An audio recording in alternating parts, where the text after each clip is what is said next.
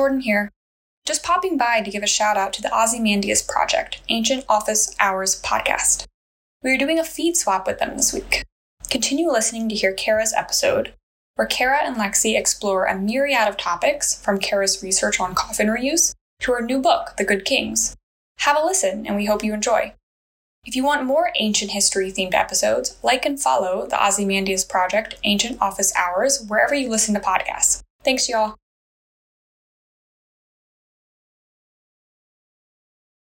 Hello. Welcome to Ancient Office Hours by the Ozymandias Project.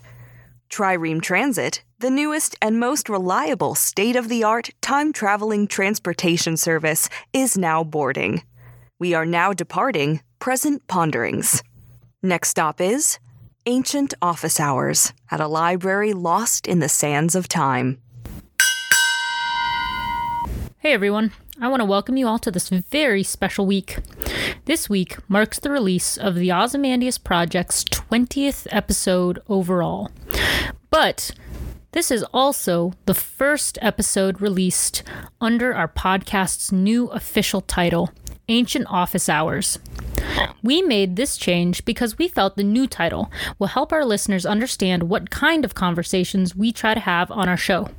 I can't wait for you all to hear this very special episode because not only does this mark our milestone 20th episode, but also because my guest is someone I've wanted on the podcast ever since I began it in August 2020. So, to celebrate, my guest this week is Dr. Kara Cooney, a professor of Egyptology at UCLA. Kara's scholarly work centers on coffin reuse, primarily in the 21st dynasty. You may recognize her as the host of the Discovery Channel documentary series Out of Egypt, or as the author of The Woman Who Would Be King Hatshepsut's Rise to Power in Ancient Egypt and When Women Ruled the World Six Queens of Egypt. She's wonderful, interesting, has a great sense of humor, and is someone you could talk to for hours and still have a million questions. I had so many questions that prioritizing what to ask was quite the challenge for me. We mainly discussed the exclusivity of Egyptology programs, using the ancient world to help us understand the modern world, and about Cleopatra and the aggrandizement of the failures of powerful women in the past and present. When I was little and dreamed of being an Egyptologist, I wanted to be just like her when I grew up. While that clearly didn't happen, it was an absolute honor and joy to be able to speak with her today. I know you'll love this episode, so I'll shut up now and let you get to it.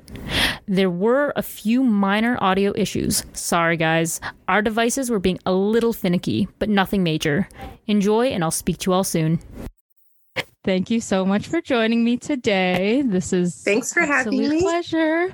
So I want to just jump right in, and I'm not going to ask you the question that you probably get all the time, which is why do you love Egyptology? Because I don't think there's a, a more pointless question because that's asking me why do I love ancient Greece, and I couldn't tell you. But I will ask instead, how did you make the decision that you're going to go into this as a career? Because definitely, I think a lot of people just say, "Oh, I like this," but it's a completely different different level to be like, no, I'm going to actually pursue this. Yeah, it's it was a long and complicated road, and I didn't realize as an undergraduate that I could actually do something like this until I started applying for um, the Marshall and Rhodes scholarships. So, you know, if you're like a super, I'm not type A, but I always apply for stuff.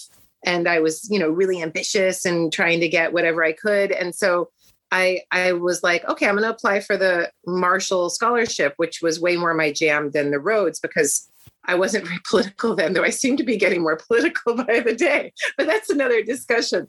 But um, so during that process, you have to look at graduate programs in Britain and you have to say where you're going to study and with whom you're going to study. And it forced me to do research that I had not done yet and I did not know how to do. And then I found myself, and this is back in oh my God, 1993, 90, yeah, probably 1993, where I'm in the library. Um, the internet barely exists and you have to look up in books in the in the uh, reference section of the library yes like these books that collect all of the programs in graduate study in higher education and i started to look into those for the united states and for britain and i'm like oh i could study at oxford i could study at cambridge i could study at the University of Chicago. I could study at Johns Hopkins. And I just started, and then I'm like, okay, so I'll, I applied for the Marshall thing. And at the same time, I also applied to American programs. And it's, you know, I just learned by doing. And, uh, but up to that point, I had actually transferred from the University of Notre Dame, um, Notre Dame, as they, as they call it, um, where I felt very um, hampered and controlled by the Catholic patriarchy to be a certain white thing. And I, I needed to get out of that. And I ended up going to the University of Texas at Austin, which I had grown up as a Houstonian thinking was the school of the bro and the sorority chick and really didn't want to have anything to do with, but ended up getting there and found it was a school of 50,000 souls and there was a place for me and there was there were so many different things there. So i did ancient studies. I just knew i wanted to do anything old and dead. And they don't they didn't have egypt at the university of texas at austin. So i wasn't able to really engage in my passion. There would a class would come up every now and then and of course i would take it and freak out. But most of what i did was classical archaeology lots of new world stuff lots of paleoanthropology interestingly. And um, which has all changed. I was like the best in my undergraduate paleoanthropology class. I knew all the different scenes, you know, Australopithecine and all of all the different guys. And now you, it's all different. I look at it and go, this is a different language. I don't understand what's happened in the last 20 years, 30 years. That's scary. Um, but so it was through, um, to get back to your answer, it was through the application process of applying for graduate schools and then getting accepted to, um, I didn't get the Marshall. I was a finalist but did not get it. But then Oxford accepted me and uh, and and had some possibilities for me to attend. And then Penn accepted me, and Chicago accepted me, and then Hopkins accepted me, but gave me uh, a stipend in addition to full tuition. And then it became something. And this is back in the day when you know you could be accepted but be accept, expected to pay part of your tuition, which does not happen as much in the humanities, except at lesser tiered schools. So if you're accepted to a Chicago or Penn or UCLA, it is with a package. You know, we don't accept you um, and expect you to pay. But but lots of those schools accepted me and expected me to pay. And I'm like, well, how does one do this? Um, and when I got the offer from Hopkins, I was like, huh, that's interesting. So I could get a little bit of money for doing this. And um, and I didn't know what I was doing. I didn't research the different schools. I didn't research the professors who were there. I had no idea. And I just ended up at Hopkins and worked with Betsy Bryan. Richard Jasnow would join later. And um, and it was great. You know, I, it took me eight years to get through. And um, I also, also, while I was there, I didn't think about the job market. I didn't really think about getting a job until I had to. I seem to be very skilled at putting on blinders and not worrying about the thing I need to worry about until it's right there. And then I really worry about it, but I don't get in my own way in the process of worrying about it. I, that was a long answer. yeah, no, it's very useful though, because I mean, I I would have found that personally probably a really great approach for myself. Um, you know, worry about the problem when it's there. Uh, unfortunately, I'm like that over analyzer, see 10 steps ahead problem. So I definitely did not think I'd be a classics major for sure not. Uh, when I was in sixth grade, I had an amazing teacher, and we were doing the ancient Egypt and Greece unit that year. And it was so special because it was very like interactive in a way that back then, what is this? Well, to you, it probably does not seem very long ago, but I think I was was what 2006 maybe. Oh gosh, yeah. I'm revealing my age, but yeah. So she, like, my teacher was amazing, and you know, everyone had to like choose an Egyptian name, and you could build your own pyramids and have competitions. And then she did this really cool thing where like she would stand at the front of the class, read myths, and then make students perform them for the classmates. That's awesome. So, yeah, definitely after that, I came home to my mom and I said, I'm going to be an Egyptologist, mom. And she said, I don't know what that is, but I will support you sure how do you do that? And i was like I, I, don't know i'll check it out. So you know i got really lucky and uh, i got connected to some pretty smart people who could advise me. And then when they basically just said okay well when you go into high school you got to start with this. And then when you get to college you got to do this this and this. I just said oh i'm not going to get a job with that. That seems very hard. Also wait i have to learn like four other languages? Oh that's yeah. really hard. Uh, yeah. so that i just was like no i'm not gonna I'm not going to do that, which I didn't, but you know, it worked out. I went into classics in college and uh, that's that's where I found my niche but yeah, I mean, classics has a clear path. Classics is much easier because most schools have a classics department. You can do Greek, you can do Latin, you can do it for years. And then there's a clear path to the graduate study after, and it's just an easier ask. Egyptology, there are so few places that have these things offered. So you have to be a little bit mad to be able to find them. Same with the Assyriology. Yeah. Yeah, that's my general impression. I mean, but then there's also the fact that aren't most Egyptology programs at the top fanciest universities. Mm-hmm. They don't really have them anywhere else either. Absolutely. And I think the UCs are an exception, though Berkeley is no. Berkeley and UCLA are now in there in those top 25s, right? And super hard to get into. And um, yeah, it's it's kind of ridiculous that that it's like this. But there are other places, you know, there's always um, the Egyptology program, which is master's only at uh, University of Indiana, uh, University of Memphis, um, American University Cairo. So there there are other places, but you know, if you happen to live in Indiana, yeah, you can do Egyptology. So that exists, but it's not it's not something that everyone gets access to. I mean, and access is just obviously one of like the biggest problems I think for most of the ancient fields anyway. Just the languages mm-hmm. and then the weird requirements that you have to do, and then um, just kind of everything. If you want to go into academia, then they encourage you to do a bunch of other things that you're like, I can't pay for, or how do I compete with like a billion other people to get this? You know, why do you think there's such a problem with this exclusivity though? I mean, is it just like there's not enough people because we don't need enough people so and where they go they want to go to the big name schools with prestige or is it we could expand but we'd have to get more people and that's just not feasible with our current funding situation yeah there's there's egyptologists in many universities around the land, but those Egyptologists don't end up training exclusively in Egyptology. They'll be doing global history, ancient studies from Gilgamesh to the you know medieval period. Um, I've taught those classes myself. Actually, it's kind of crazy, but um, it's it is an extraordinarily exclusive club, and um, why that is, uh, you know, it's it's that's it's an academic game. But why you know is Egyptology necessarily more exclusive than classics? I don't I, let me put it this way there are a lot of African studies departments throughout, and African American studies departments throughout the country that include Egypt in their studies, but it's more for students of color who feel excluded from white Egyptology.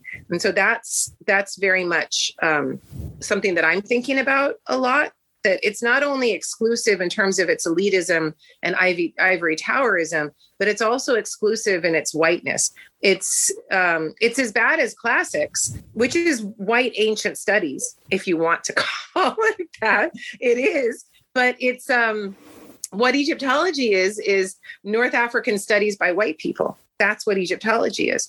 Whereas, and it's important to remember that there is a whole other stream of Egyptian Nilotic studies done by people of color who feel excluded from the traditional Egyptology. So, uh, yeah, the answer to your question is a complicated one, but certainly one that interests me. Yeah. I mean, we definitely grapple with a lot of those same issues hi, we're adjacent. So I definitely understand that stuff. Um, going back just a little bit then from this big sort of accessibility issue, uh, you specialize in coffins. And, yeah. you know, I was wondering if you could just talk a little bit about your research and you know why is it coffins that interest you so much like i i know they're cool but a lot of other people don't I, I didn't try to do the coffins. Here's what led me to it, and it, will hopefully make sense.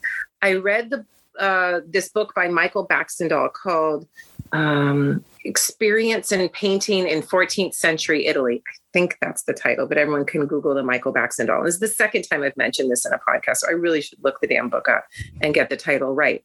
But um, it's all about how the artisan creates a contract just and in that contract the materials are mentioned it's mentioned how the artistic piece will be produced and it's the economics of that artistic production and a negotiation between commissioner and artisan or commissioner and workshop. And I loved that. I loved looking at art as an economic process, as a commodification.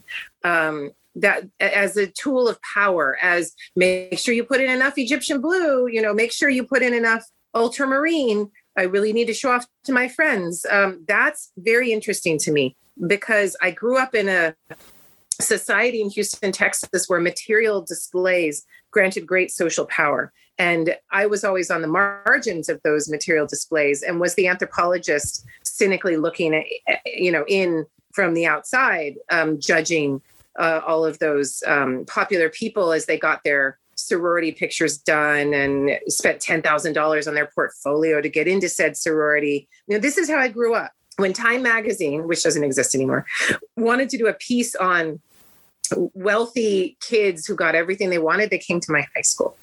And so this was the world that I grew up in. This is a public high school in Texas, but this excess and display has always interested me. How do people do it? What do they get out of it? How does this work? How does it manufacture power? And so that's what I wanted to do. And I wanted to do it for ancient Egypt. So I needed to get to economic origins and commissions.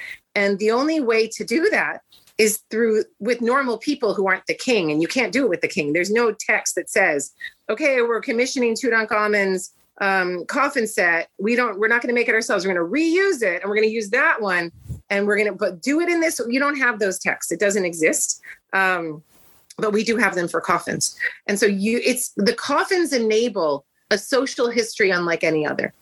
So i'm not i'm not interested in the coffin because of the death though. That has certainly added another extra dimension of interest. Um, the fact that the interior of this artistic object has a juicy center of of flesh and bone certainly complicates and fetishizes what it is that i'm doing. But it all I really wanted to do was ask how do elites who are competing with each other commission this stuff, make decisions, compete with each other? What materials do they include? And the only way to do that was, and it was Betsy Bryan who handed me Jac Janssen's commodity prices in the Ramesses period. See what you can find from these prices. She didn't say, look at the coffins. She just handed me that book. And I'm like, okay, start looking through there. And the only variability of that amount where you could see people, you know, some people could afford a lot, some a little. Um, some pieces could be off the charts expensive, were coffins. Livestock also falls into that category, but you're not commissioning livestock. right. You can have a bull that's super expensive, or you can have a gelded ox that's less, or you can have uh, a cow that's uh, if it's a good cow then it could be a lot of money but anyway so um, the the coffins came from from my um, social uh, interests, and that's and and it hasn't stopped. And the coffin, so many people in, at UCLA too are like uh, they roll their eyes like, oh, more coffin studies, so boring. What are you even doing? And I just go, I'm sorry. The coffin pre- provides information on gender, socioeconomic place, name and title. It gives you uh, the spending ability. It gives you religious knowledge information. It gives you regional information. It, it gives you information about scarcity and when materials are available. It gives you information about reuse, which is what I'm working on now. Crisis. Um, there's it's the gift that keeps on giving, and it's all individually encapsulated for specific people. So you can actually use an object study to find an individual from an individual who wants to be found. And so it's um, it's it's just really really fun to try to find the ancient Egyptians. In the same way that Deir el-Medina studies attracts people who want to know, you know, what it was like to to try to get divorced, what it was like to be in a in an abusive relationship in the ancient world. You can't answer that anywhere else in Egypt except with Deir el-Medina data. Um, and I would say that there are many questions you can only answer with with Coffin's data. So that's why. I get so passionate. I get so passionate about my coffins.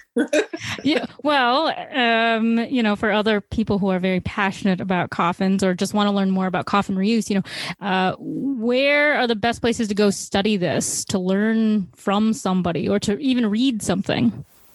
I mean, for coffins uh, to learn to so there's two places and they're both in california which is really interesting so if you're looking at coffin studies and you want to do Book of the Dead and you want to take a really religious approach, then I would go work with Rita Lucarelli at Berkeley.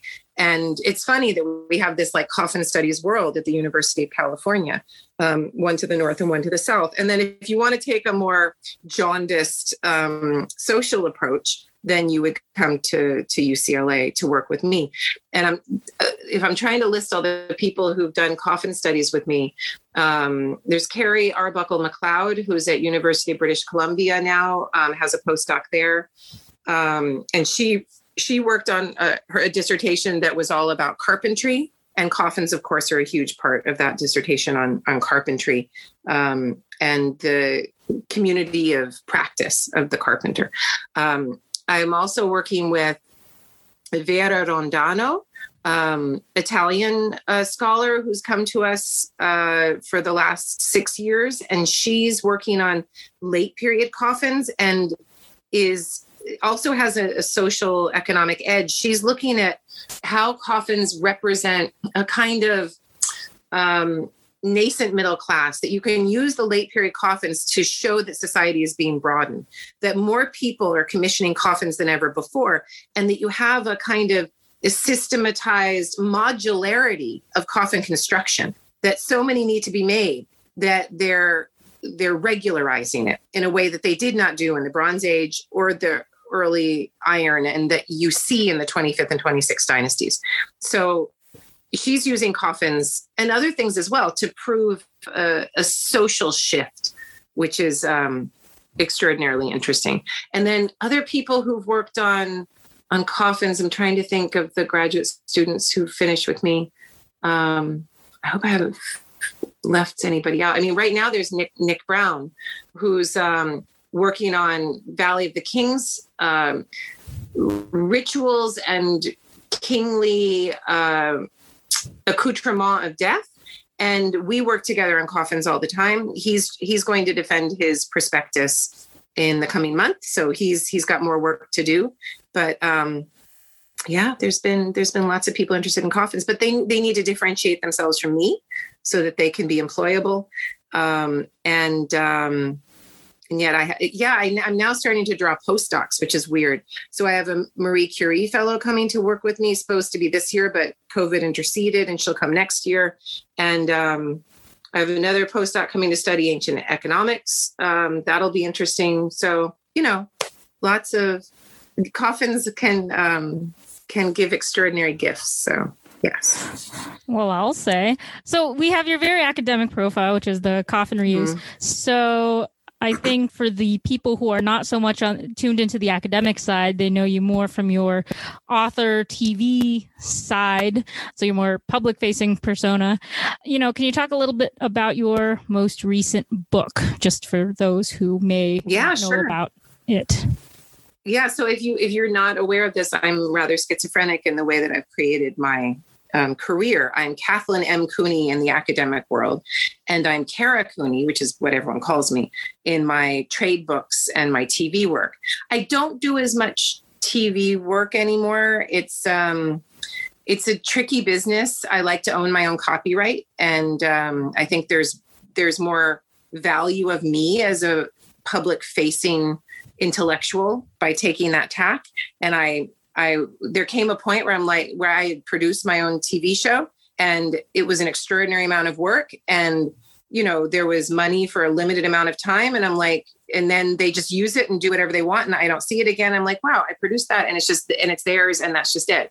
Um, so I wanted to own what I produce and I made a specific decision to um, own that copyright. And I was approached by a lit agent who's like you should write a public facing book and and said, you know, why don't you? I remember he he uh, we were sitting in the faculty center at UCLA, and he's like, you should write a book about Hatshepsut. And I said, I can't write a book about Hatshepsut. And he said, why ever not? And I said, because she's 18th dynasty and I do the 19th and 20th dynasties. And he rolled his eyes and said, why would you not want, want to write a book about female power in ancient Egypt? And I went, when you put it that way, um, and so that kind of planted the idea in my mind. And I, it's kind of funny because Hatshepsut just keeps, I don't know, haunting me. Like, tell my story, tell my story. And I keep saying, man, you know, I don't know if I'm the right person. No, you are. And so this, the circumstances find a way for me to tell Hatshepsut's story. So my first trade book was The Woman Who Would Be King. And it's a, though I didn't realize it at the time, a ballsy, mad experiment in trying to follow some a person's decision making in a shielded authoritarian society from cradle to grave and a little bit after so it's like trying to find the politics of an ancient place that shields its own politics and I learned a lot in that process. It was an incredible experiment to engage in that kind of hypothesizing and trying to figure out how the ancient world particularly ancient Egypt works. And I'm super glad that I've done it, but I think um, it upset a lot of Egyptologists, um, which we we can talk about later or not, whatever. But the the next book that I did, um, trade book, was is called When Women Ruled the World, and it's, I think the subtitle is Six Queens of Ancient Egypt. And in five of those became female king. And it's a discussion of power and uh, really found its origins in a class that I teach at UCLA called Women in Power in the Ancient World, in which I compare Egypt to Greece and Rome and China and India and Mesopotamia and the Levant and um, and try to understand what these patterns are.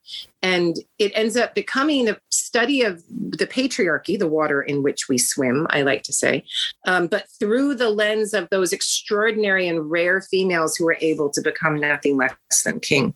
So that was um, really fun to write. And I was able to write it pretty quickly because I've been thinking on these topics for so long. And um, the book that I'm writing right now that I've just finished the the last edit for, and it'll go to proofs. Um, is called The Good Kings Absolute Power in Ancient Egypt and the Modern World, which will piss off a lot of Egyptologists and others because it is very much about the patriarchy and how we still want a king and we still uh, look up to these god kings and value them for their fatherly authoritarianism and ability to tell us what the right way is, um, or the ability of elites to shield, to ideologically shield their own um, entitlements and powers. Um, so I, I just, you know, no one is safe, including myself, in this next book. so um, that's that's a, a, in a nutshell my trade book publications. Um, yeah. So, with this expansion into some of these uh, gender dynamics, gender and power, and uh, especially f- with the focus on the ladies, um, who, yes, I, I was very happy that you chose to write about them because I I knew about them, but obviously that's because I do weird deep dives into uh, Egyptology, and I consider myself a an armchair literary Egyptologist, you know, sometimes just because. Awesome. Um, so I found it very interesting because I think you said in a couple different podcasts or something somewhere that you understand our modern world, especially the modern political landscape, much better through the lens of the ancient mm-hmm. world. Mm-hmm. And after graduating, I started my professional career and I went right into politics. So I'm kind of a walking cliche over here. Um, That's awesome.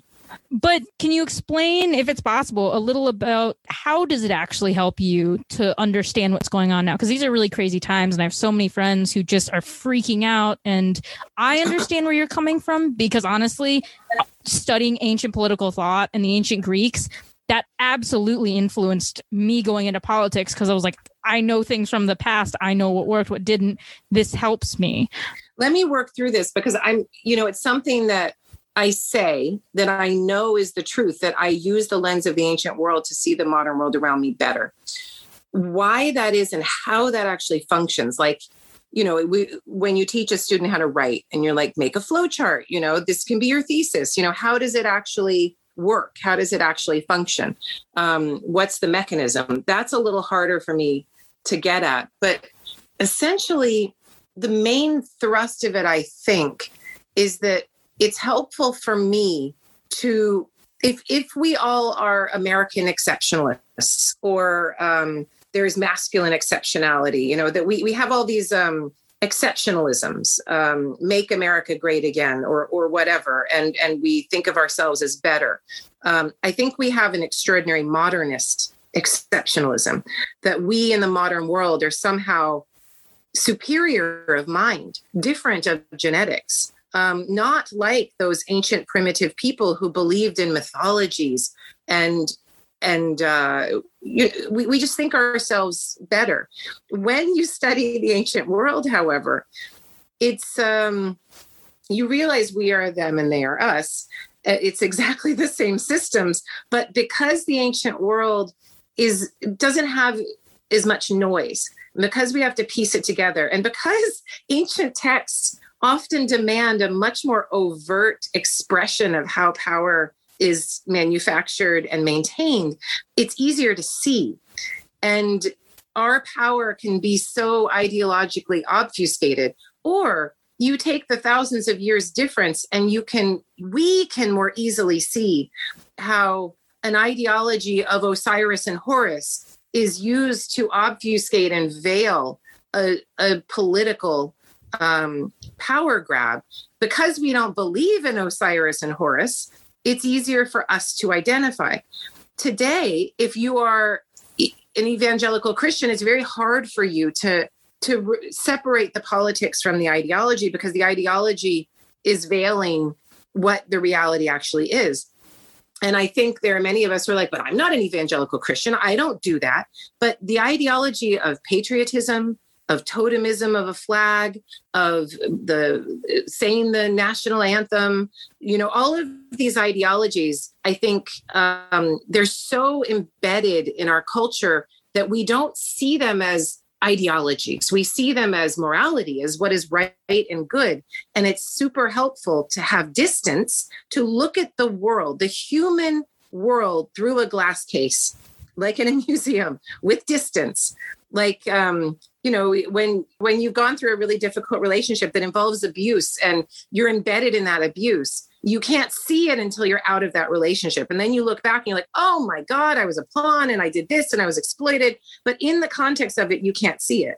And it's the same with with any political aspect in the world which is why i link the two. This also makes people very upset and I find it so interesting that it makes people so upset. And I've been accused of being a universalist, um, which I suppose means that I'm not, uh, uh, I'm racistly, whitely imposing my um, modernist uh, reactions and entitlements onto ancient Egypt. And I should not be doing this because it's you know my I, it's just inappropriate and they're two different worlds and you have to take each one in their own particularist way.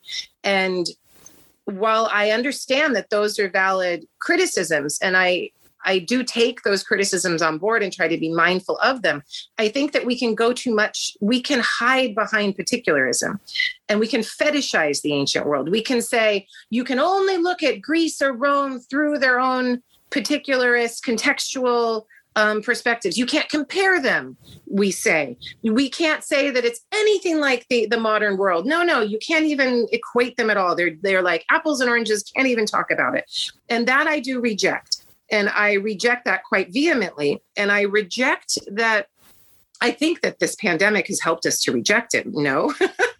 I mean, this is a super happy, light pandemic compared to anything that we've seen from the ancient world with cholera, or, oh, I've been told cholera doesn't exist in the ancient world until it's not an ancient thing. So, it, with all kinds of intestinal scourges, we'll leave it there, um, or maybe smallpox or other things, you know, being an ancient person and dealing with a pandemic like the plague, bubonic plague, oh my God, um, oh my gods, you know it could it can take out a quarter of a village within it within a couple months. And this is a tiny little plague tiny little sort of you know one in 500 people die maybe in the united states by the end of it. Um, it's a lot. It's an extraordinary large number of people given our population but most of us may know somebody who have died but most of us who are in privileged places aren't super affected by it but so but my point is is even with our modernist exceptionalism, even with all of our scientific ability, and we can go to the moon, all of this stuff, we are such basic human animals who can't get their shit together enough to deal with the pandemic, to put on a goddamn mask and figure it out. And if we can't see that we're just human animals and we're the same as we were back then with the same systems that are just bigger than we can even deal with, then I don't know what to say. So I think that the two must be compared. And I think that um, as soon as we think that we're different from ancient people, I go, wait, wait, wait. Why do you think you're better? You think you don't have a king? Oh, really? Who do we think Bezos is? And how do you think this works? How, how, do you think, you know, what, what is kingship? How should we define it? Romans didn't think they had a king either, but they just called it, you know, Caesar Augustus and gave it a different name. But they had a king. We are doing exactly the same thing and i just like to mess with people that way it's and i like to mess with my own brain that way and see it in a different way so yes yeah, no, I I totally understand that. Are you kidding? Uh, you know, in a in a little while here, I'm about to head off to Greece to go to grad school because I'm going to be studying modern Greek nationalism, which is wow. so fun because I connect yeah. that, right? I mean, yeah. I see how nationalistic they are in the ancient world, and then it just it's funny because it's a circuitous sort of way where when people say, well, why do you want to study Greek nationalism? And I go, well, the Greeks are something I know. So I'd like to see the development from the ancient mm. to the modern and see how that went. And then Americans, we connect ourselves, right, through this like legacy of whiteness. And we need to save the classical world, but only because it's like our white supremacist ideal yeah. civilization. That's why yeah. we connect to that. So, right in a way, you know, I tell people, well, if I study Greek nationalism, then I'll understand where Americans kind of where we get that from. Like, is ours kind of descended yeah. from theirs? So I understand definitely wanting to see from the lens of a different culture, which is why I think it's like the coolest thing ever. Yay. Um, but you're not embedded. You're not embedded in Greek nationalism. So you have a distance. It gives you that Buddhist um, detachment that you wouldn't have otherwise. And so you can bring that detachment into this study and watch all the Greeks going absolutely crazy over a particular issue. And you're like, oh, wow, everyone's really going crazy over this. And you have the detachment to be able to look at that. That's what ancient studies affords. Um, though we often do drink the Kool Aid and become the cheerleaders for our ancient peoples and are unable to criticize or see um, any sorts of negativity, even within their rulers but that's a different. Yeah, I mean, like in I the totally... book that I just wrote, I had a section. Sorry, I'm. Oh, I'll oh, let you talk in a minute. In the book, in the book I just wrote, I have a section where we become apologists for our colonizers, and I have a section on elite British education that prioritizes classics and the Romans who invaded them and screwed everything up and just took their lands and their peoples and all of this stuff, but you look at British elite education and it is all Roman entitlements and and make Rome great again. And that's an extraordinary thing. A couple thousand years is not that long. And that's the other thing that Egyptology affords me is that longue durée thought to see that this country of 250 years, whatever, slavery being 400 years in the past, whatever. I mean, the, all of those conditions still exist in the world today. It's such a short span of time and you need that historian's lens to see that yeah, for sure. I mean, and that really shaped kind of where I wanted to go. When I was in college, I studied abroad at the University of Edinburgh and I fell in love with Scotland and Scottish culture and all of that stuff. And I said, I want to come study Scottish nationalism. This is so interesting because there's yeah. very much like a constitutional nationalism, right? Not so much ethnic. Uh, but then I was like, this is hard because I and want deep to go colonization, super deep colonization that can't be seen where the king king and queen queen in this case so identifies with scottish culture that it's hard to disentangle what is english and what is scottish that that colonialism goes very very deep and it's only 300 years old yeah. So, I mean, you know, for, I, I guess maybe that's me being a little choosy there, but I was like, this isn't ancient enough. The Greek stuff, that's more ancient. So I'll stick with that. But it's interesting. So you brought up, you know, the, we don't seem to connect through just because of the sheer length of time that we are these ancient people just the technology is a little different and stuff so a question that i always ponder that i would love to, to get your thoughts on is do you sometimes think we are are we actually more technologically advanced now um, than we were back then? Because I I usually argue with people and say, well, I think that we aren't more technologically advanced. Like I think it's just different, right? Because they could build the pyramids and all these other ancient structures. Mm. We don't know shit about how to build that now. Yeah. You know, you could say, well, we think we know, but I'm like, we don't. And so we can't recreate what these people have done, you know, even though we have modern technology. You know, I hadn't thought about it like that. And I love that take.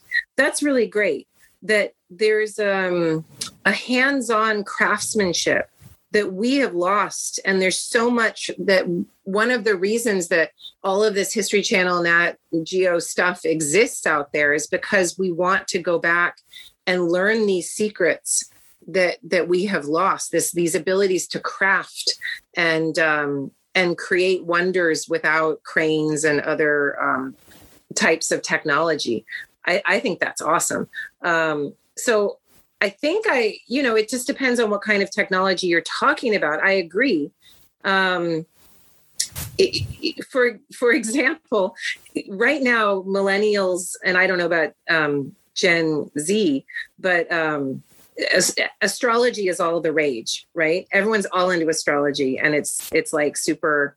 It's just interesting, and I think it's a vacuum that's being filled by the lack of interest in the traditional patriarchal religions and and trying to fill that vacuum with some other ideology some other way of finding comfort in the world. But if you're going to look at the science of astrology and what the ancient people were actually able to do with it compared to what we do today and how people if you get into and i i dabble in looking at astrology today because it's people connecting with the ancient world in a very real world kind of sense trying to game their lives in a in a way I love that these people are always looking to the past, trying to discover the secrets that the ancients had. It's a similar kind of thing. And so much of it was lost because Christians burned it or it was considered demonic. It was considered highly problematic. It was a way of giving, um, it was a way of uh, sub, um, subverting power that the church wanted to have, whatever that, that church was.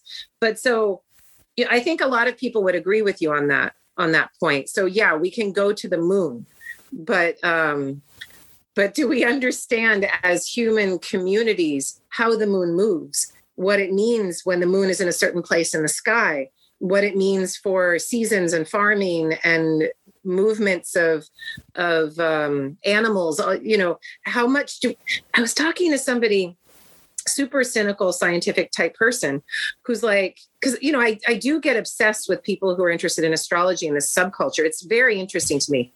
And he goes oh my god so you're telling me a bunch of bodies in the in the sky have control over my life? And i said well yeah there's a body in the sky called the moon that has control over my period every month. So yes that body in the sky has control over the waves, I think there's a lot that we close ourselves off to because we see it as quote unquote primitive. And yet, how miraculous is that?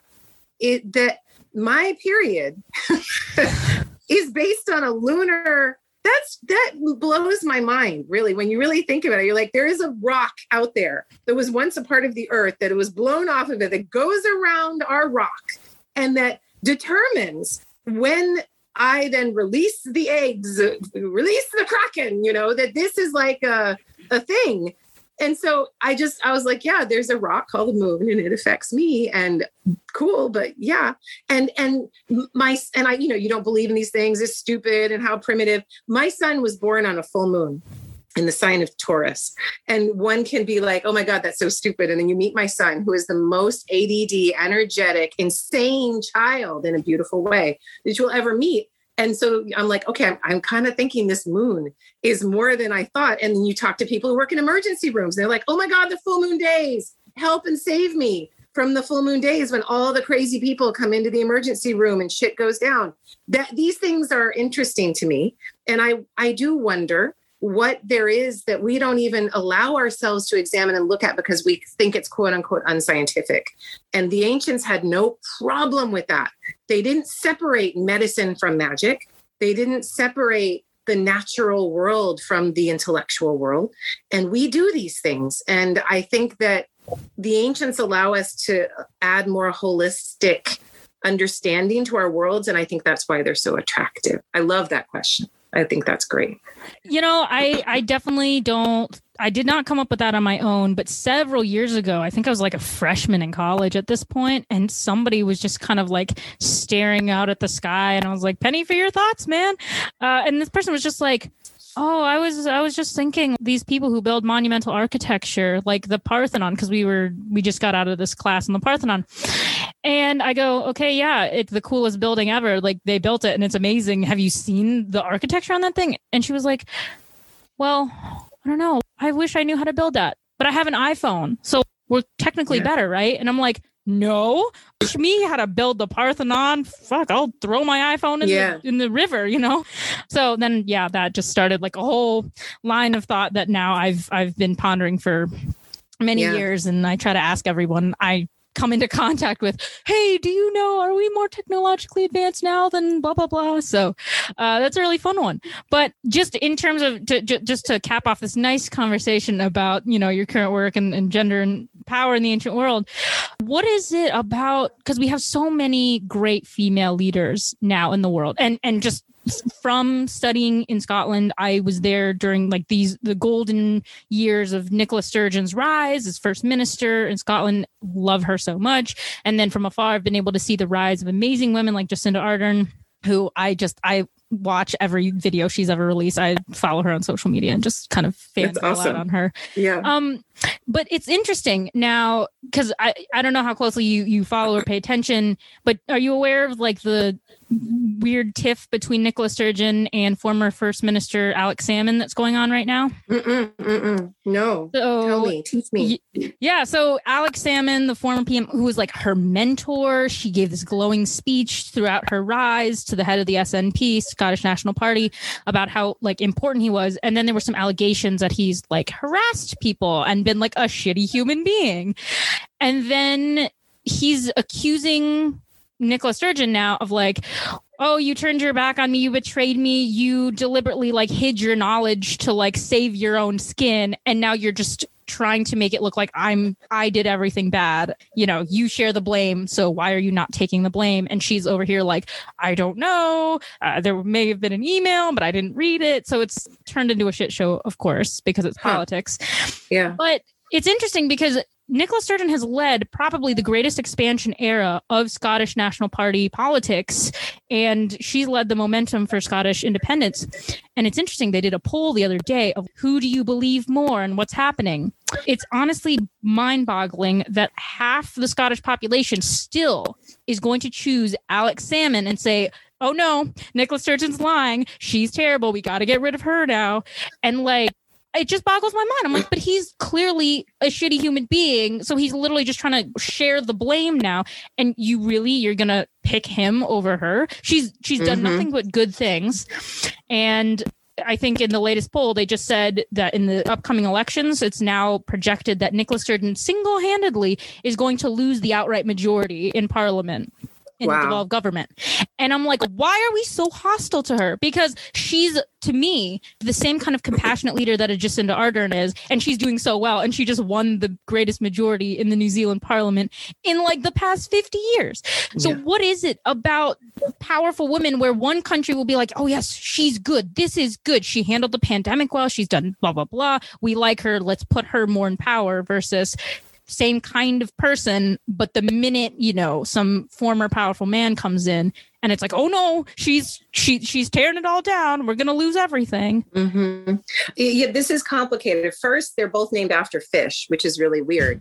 So it's salmon versus sturgeon. Sturgeon's older, but yeah, salmon's tastier. I don't know. I'm not a um, caviar fan, but anyway, um, so I, I don't know about all of that. It's very interesting, but thinking about the patterns of it, the hostility towards the female in power, in my opinion, happens because women must place themselves in the context of a larger patriarchy and play by the patriarchy's rules and they will they are set up to fail within that context and i think this goes you know this is this is we're on we're in a shift. We're in shifting landscapes right now. And it's not easy to see but everyone's freaking out right? Um, generationally everyone's freaking out. Um, people are getting sick all over the world. People are seeing that their societies are sick. Um, people are questioning what is even male versus female and if that's even a, those are two categories that we should embrace or is it much more complicated than that? Um, the people who want to maintain the patriarchy are like no there are two and it, that's it and there's no more complication than that. And everyone else is like no we're all queer and it's super complicated. Um, but the I, it wasn't until i finished my book when women ruled the world that i realized i had to write the whole damn thing to understand that all of these women obviously they were all working within the context of the patriarchy whatever however we understand that. That is the water in which we swim still. What does that do to create a um, woman as a placeholder who's used in the moment but then discarded after her utility is over? How does that create the idea of a duplicitousness our knee jerk reaction that women are not to be trusted that they are lying to us um, that you know hillary clinton's emails will attract more attention than the tens of thousands of donald trump lies. That is the truth and that can be empirically proven. Um, that hostility and the, or the let's go to the duplicitousness. I think that because women within a patriarchy so often are relegated to working through male systems and men themselves like Hillary Clinton working through Bill. It was it was one of the only mechanisms she had for a long time. Um, that using another human being to get your message out, to make your voice heard, um, is considered less straight ahead. It is less straight ahead. It is one step removed. It is having to manipulate another human being to get your agenda performed. This is much easier to see in the ancient world, obviously, um, particularly Greece and Rome, where women regularly had to use men to get their agenda performed in some way. That manipulation is necessary within the patriarchy. And that manipulation is still necessary because we still live within a patriarchy. And Sturgeon had to use salmon to get whatever she whatever power she had she had to use him in within the patriarchal system to get it as i understand it and i don't know this whole system. But then the backlash that that could be created by that man saying you just used and abused me. Look what you've done. Um, it still works. It's still a, a, a system of great power. And its ideology of using morality to fatherly morality. I'm going to keep you safe morality. I know best morality. This is what my new book is about. Um, that ideology is very powerful and it brings in as many women as men. Um, I would argue, particularly generationally, or but so many young women who don't see, we can't see the water in which we swim. It is not something that is easily recognizable. And I can't tell you how many times I've taught the class, Women in Power in the Ancient World, and how many times I get pushback from young females saying, This is not the water in which I swim. You may because you're old, but not me. Oh no. And then the women of color in the class speak up and say, uh uh-uh, uh, girlfriend, this is indeed the water in which we swim. Then bring in all of the people who are non binary. They will then start to say, this is indeed the water in which we swim. And there's a whole discussion of how you perceive the water and what the system actually is. So I'm giving you a very abstract answer to your question, but the answer is until we blow up the patriarchy, and that is indeed where I see human society going and that is men's rights movement and the cancel culture and the pushback against cancel culture and all of these things.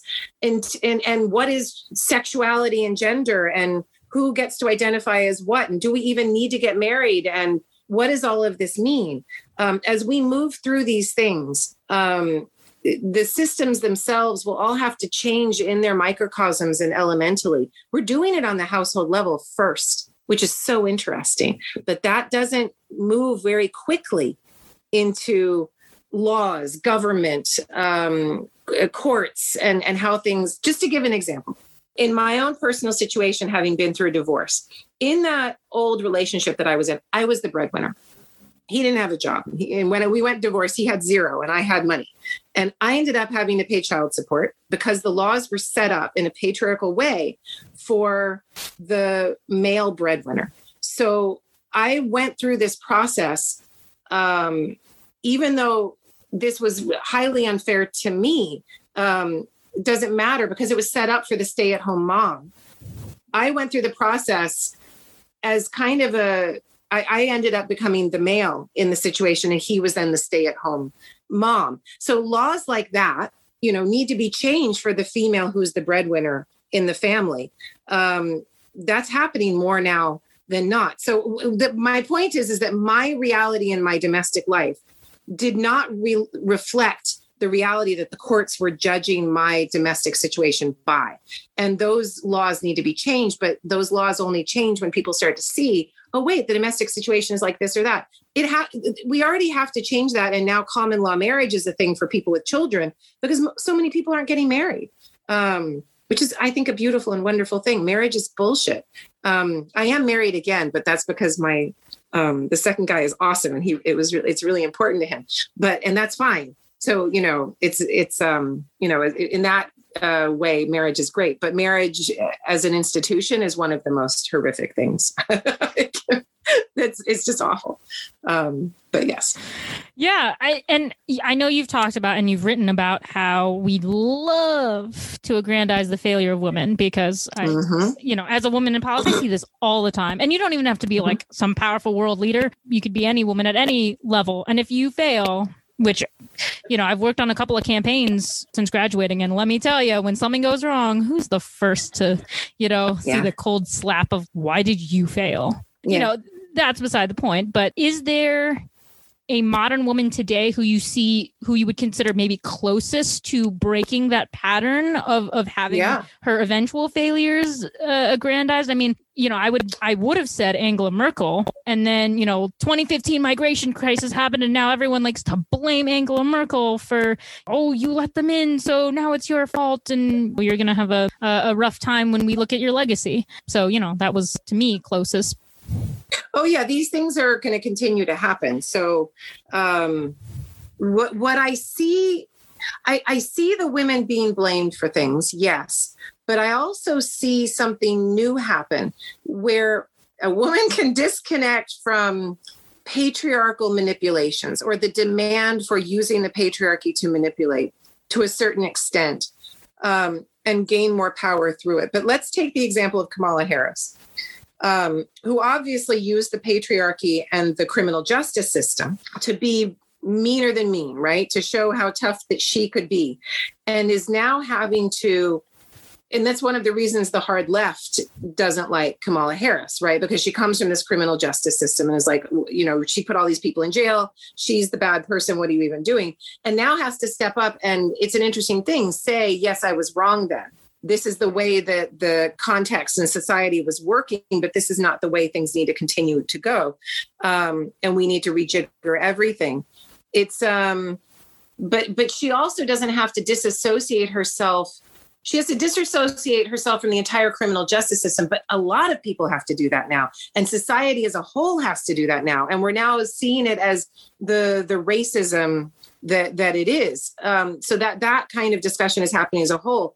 But for it's it's interesting to see the women who are disconnected uh, um, don't have children that seem to have an easier time in politics because I think within the patriarchy, the water in which we swim, a woman with children is more distrusted because people assume she will give all of her resources to those children that she's going to push everything in that direction, that she's only in it for them, that she has that other agenda. They don't think the same thing for a man with children, but they think a woman who has children will be clouded by that social uh, agenda and interest. And Kamala Harris without children doesn't have that. Um, that additional albatross around her neck. I think it's horrible that a woman has to, you know, that we have to uh, um, nullify ourselves, Vestal Virgin ourselves, right, to gain power. But it, it is, you know, it's something that happened in the ancient world all the time and is still happening today. Um, it's interesting to see her able to surmount those takedowns easier than Hillary, um, whose age, connection to Bill, connection to Chelsea I think, and Chelsea's connection to other people, right? That's where it goes. Like, look at what she's, what Chelsea's doing, and what society she's in, and she's friends with, um, with the Trumps, you know, or whatever. Um, that that's where things can get, I think, way complicated. Um, just yeah, but but they're they're all ready to take the next fall. So, um, what's I guess most refreshing is that there are a lot of men who are taking falls too and being removed um, when things are found out about them, like Harvey Weinstein or um, Gary Urton, the professor at Harvard. But yeah, there there could be more of these. The, yeah, this is a good discussion. I don't think we know the answer to your question yet because it, the water in which we swim is changing a little bit. Um, and I always say, I think we're moving out of the patriarchy. We're constructing it. We're figuring out a way. The patriarchy's fight back is like the the extraordinary bombing right before the armistice is signed, and that patriarchy is trying to cut down every forest and drill every hole for every petrochemical. So the question is, do we destroy the earth first before we can get through this shift, this next age shift of the Anthropocene? What does this what does this mean? Yeah, I mean, and and when you're dealing with like contemporary stuff, obviously, unlike the ancient stuff where we do have our answer, we can just read about what yeah. happened. Yeah. Uh, you know, it, it's so much more volatile. I mean, when Jacinda Ardern became the first sitting prime minister, I think in the world to have a child while in office, mm-hmm. she was like mm-hmm. celebrated down there, and people were like, "This mm-hmm. is amazing. We mm-hmm. love this," and I was like, "You would never get that reaction here." Mm-hmm. Um, no. It's just not possible. So, you know, I, I'm wondering, like, maybe she'll break the mold and she'll escape her whatever terms and, and she'll have a great glowing reputation and be known mm-hmm. as one of the best world leaders you know or we could be waiting for something is going to go wrong in new zealand in 20 years and she's going to be blamed for it. So we can't answer that but it's something i'm constantly thinking about. But another famous or woman judged who, by her child you know her child yeah. is young. Infants are beautiful and sweet. Seven year olds eight year olds with learning differences are not and and when you and and being a mother of a child with such learning differences it's extraordinary to see how people are like well have you tried this? And i'm like look bitch yeah. But it's um it's interesting that you can be judged um, a woman is judged based on the outcome of that child. Um, a man is too but not given the responsibility for for what are perceived um, difficulties. A woman you know she's a bad mama. It's her fault if the child doesn't turn out right. Yeah, tricky. and you know that's a that's a tricky one because uh, I grew up with ADD off the wall, and I had learning disabilities growing up too. You know why? So when my parents were like, "Why are you always failing math? Why are you just not good at it?" Like I don't understand this. It's like pretty simple stuff, and I'm like, I don't know. Maybe I'm just stupid. I don't know. That's why yeah. we say learning differences because the ADD mind it can be a very focused mind. It's just focused on it's focused in a different way focused on other things. I also think that a lot of this is environmentally driven and if we didn't live in a land surrounded by cheetos and high fructose corn syrup i think that we you know our epigenetics and our um, brains would work in a different way. I think this is another reason we can look to the ancient world as being far superior to us um, in it in many ways because they didn't they didn't ruin their their brains with all of this toxicity, uh, lead aside, I suppose, you know, everything can be industrialized, and Rome is always a great example for those things. Yeah, for sure. And speaking of another famous woman in history whose failure has ooh, really been aggrandized is uh, our girl Cleopatra. Mm.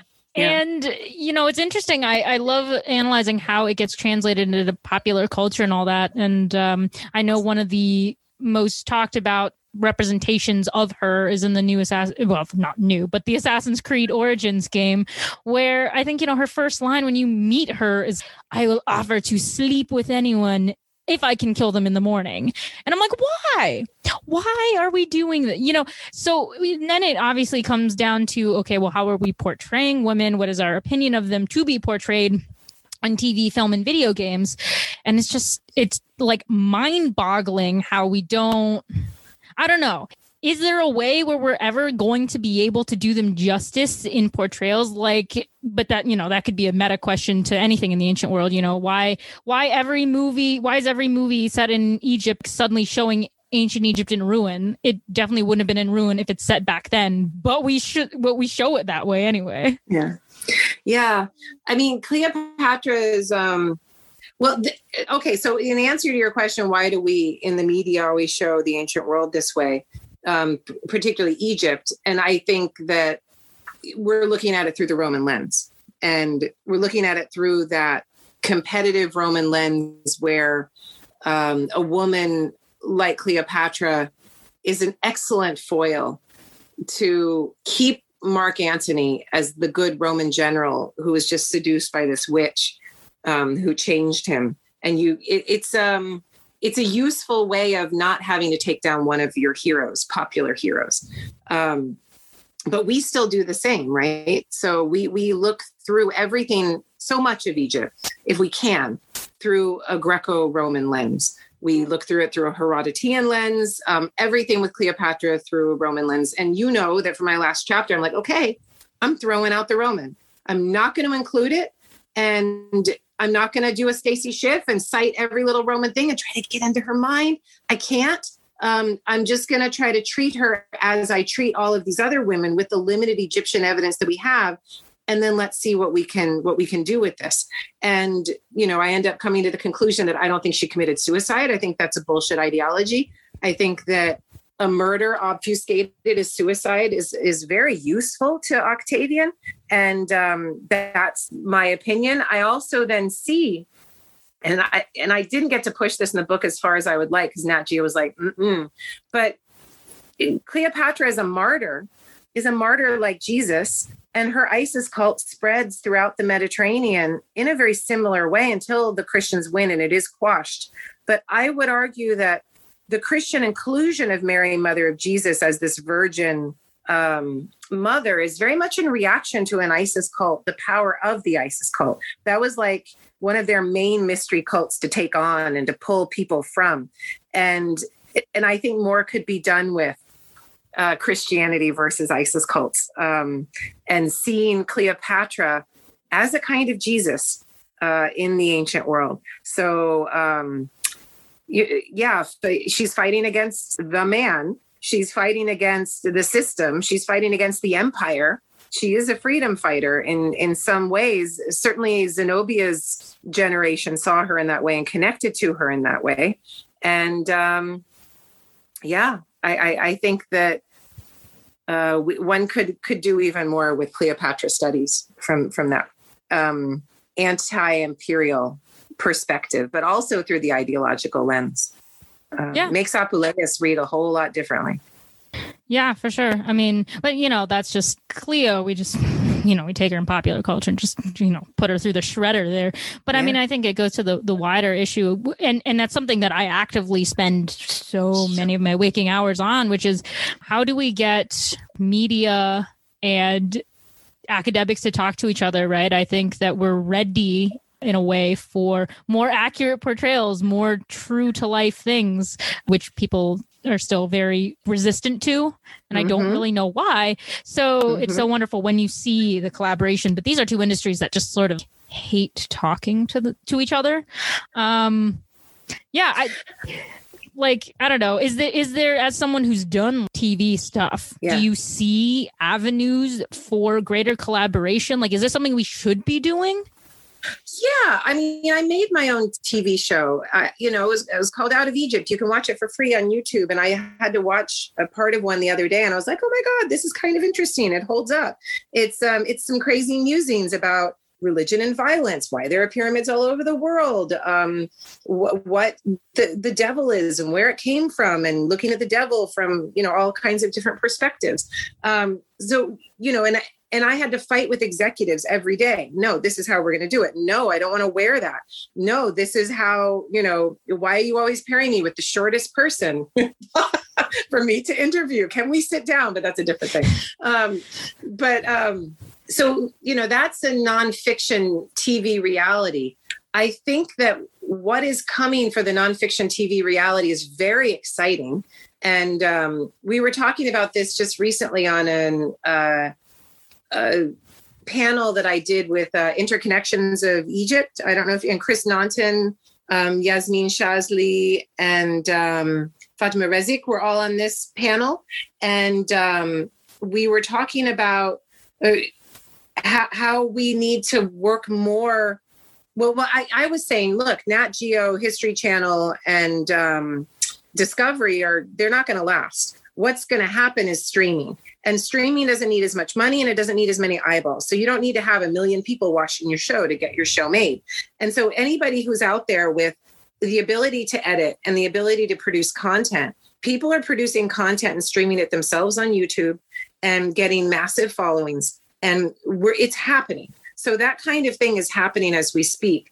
What's not happening as much as one would like, but I'm certainly making um, inroads into well some people i think are but i am too and i can't really talk about it but um is to work with the larger nonfiction television and film world. Film, I it's just it's such big numbers and so much stress. I don't want to have anything to do with it. Anything you give them, it goes into the sausage machine of the executives and it comes out in a completely different way, unless you're like J.K. Rowling.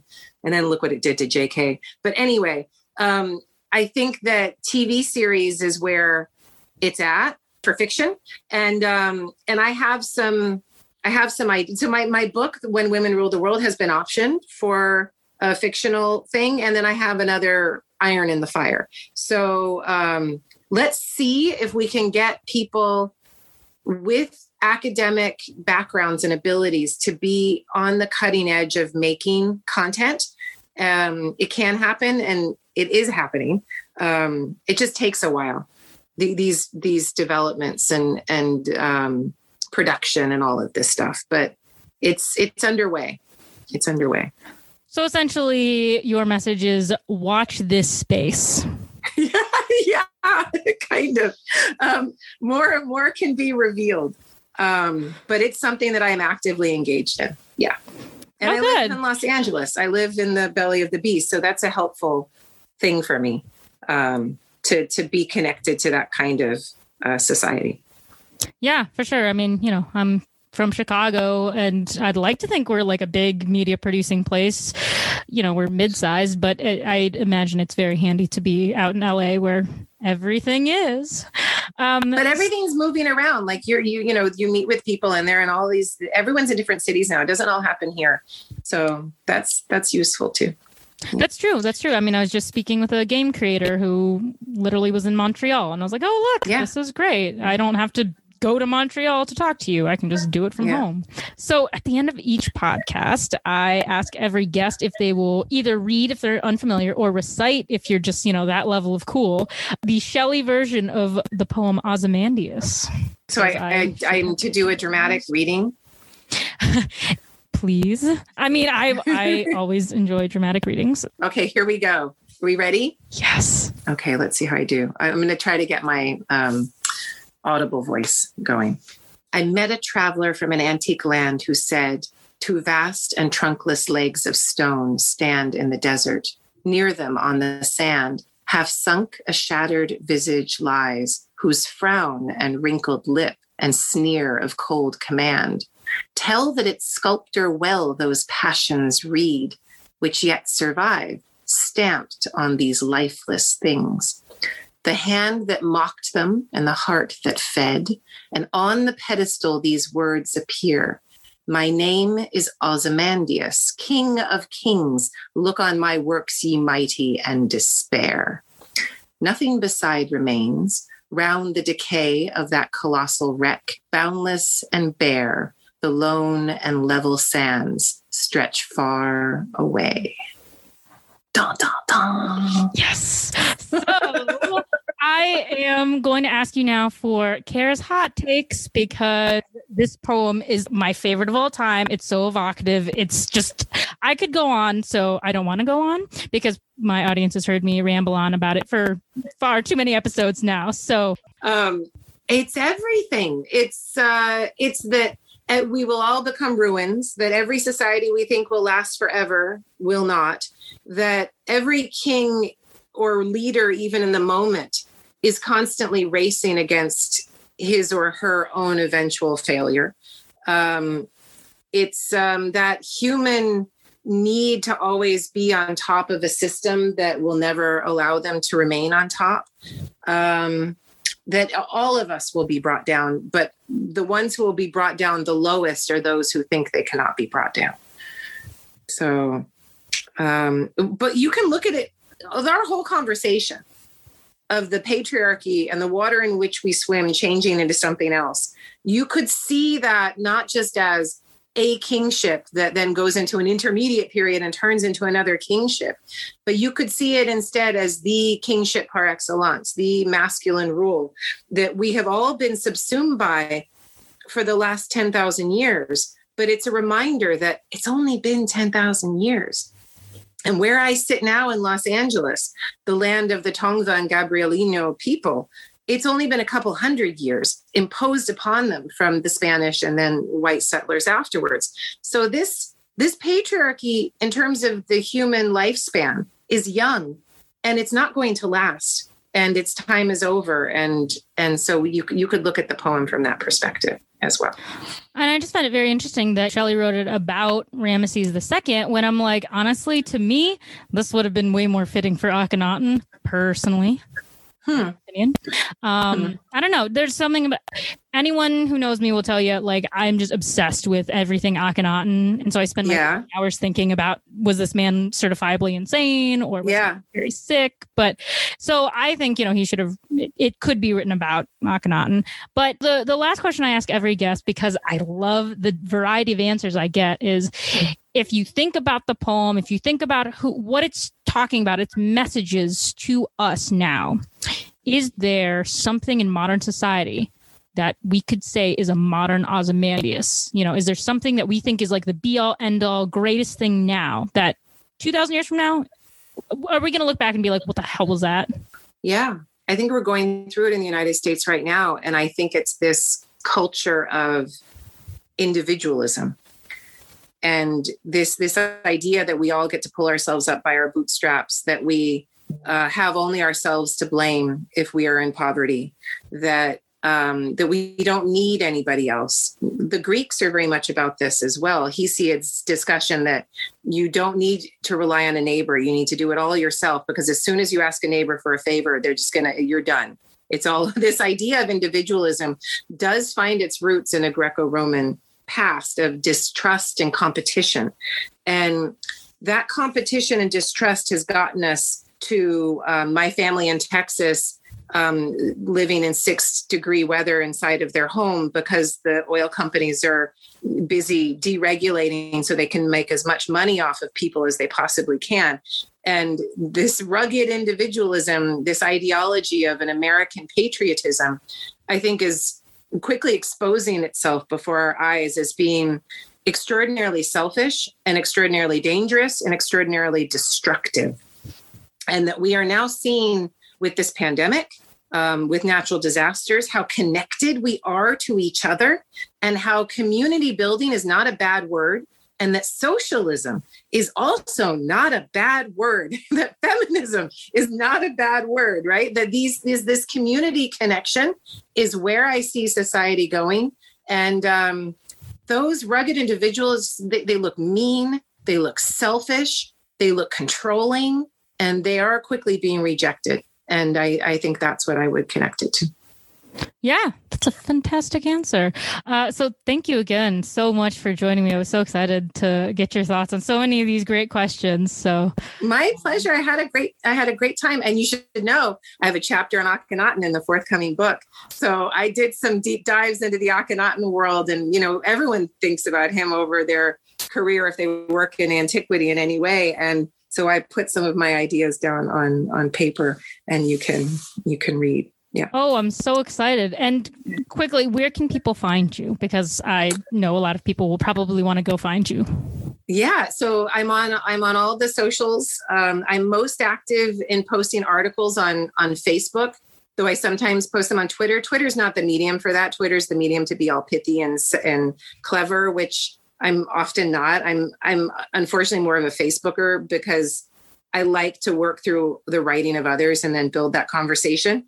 Um, tends to be an older audience, but it's an audience of a lot of old white men who get really upset at my opinion. So it's a fun and entertaining pl- space to visit because it can blow up. Like I just posted something about um, if we can't figure out whether Britney Spears had agency of her own, then how can we figure out if if Nefertiti and Hatshepsut and Cleopatra had agency of their own, and people got so pissed off, and I really enjoyed it. So you can find most of that kind of stuff on Facebook, but I'm also on the Twitter, and um, I suck at Instagram, but every now and then I'll post something. Um, I'm just not. I don't want to post selfies and take pictures of myself, so I don't quite know what to do. And um, and during the depths of the pandemic, I did a lot of Facebook, Instagram live videos and I would like to get back to to some of that. Um, it takes a lot out of me because I'm not an entertainer. I don't like though people go, oh yes, we would all find that hard to believe, but I don't like being in the spotlight. I'm an educator first, so and I get a lot of pushback for some of those videos. So putting myself out there, I get it makes me kind of nervous. So I can do it when I'm in that space. But when I'm overrun and writing and dealing with other things, the university, it's hard for me. So let's see about this summer though. I have a feeling I could get back out into the Facebook live streaming space again and um, start to piss people off and push buttons. Um, and I post all of the podcasts. I do a lot of podcasts. My favorite medium because it's so relaxed and it's not, you know, it's just a conversation. I love the give and take of it. Um, I love the I love not knowing the questions in advance. That's very fun for me. And um, and I post every podcast I've ever done on my Squarespace page. So you can find all of my podcasts and go on a crazy podcast binge. I don't think I would want to do that, but you could um, on on my my my own personal page. So yes, great. Well, y'all know where to find her. Please go find her. She's had some pretty great interviews and stuff that I've seen as I scroll on my Facebook. So I could talk to you for a billion million hours, but unfortunately, there are not enough hours in the day for that. But yeah, so thanks again for joining me, though. Thank you. Thanks so much. Oh, and for the old Facebook videos, you can find those on my YouTube. See, I ah. don't remember all the things that I'm on. So I have a YouTube thing where you can see all the old Facebook extravagances. But thank you so much, Lexi. It was super fun. Till we talk again. Today's episode has proudly been sponsored by SASA, the Save Ancient Studies Alliance. Are you interested in ancient civilizations? Want to learn more about the origins of Assassin's Creed? Obsessed with ancient Norse, Mesoamerican, or Chinese mythology?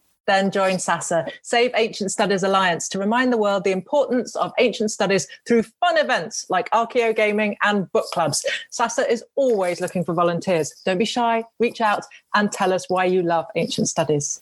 Visit www.saveancientstudies.org to learn more. Trireme Transit is now departing ancient office hours.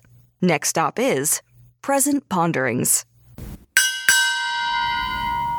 I met a traveler from an antique land who said, Two vast and trunkless legs of stone stand in the desert. Near them, on the sand, half sunk a shattered visage lies, whose frown and wrinkled lip and sneer of cold command Tell that its sculptor well those passions read, which yet survive, stamped on these lifeless things. The hand that mocked them, and the heart that fed. And on the pedestal these words appear My name is Ozymandias, King of Kings. Look on my works, ye mighty, and despair nothing beside remains. Round the decay of that colossal wreck, boundless and bare, the lone and level sands stretch far away.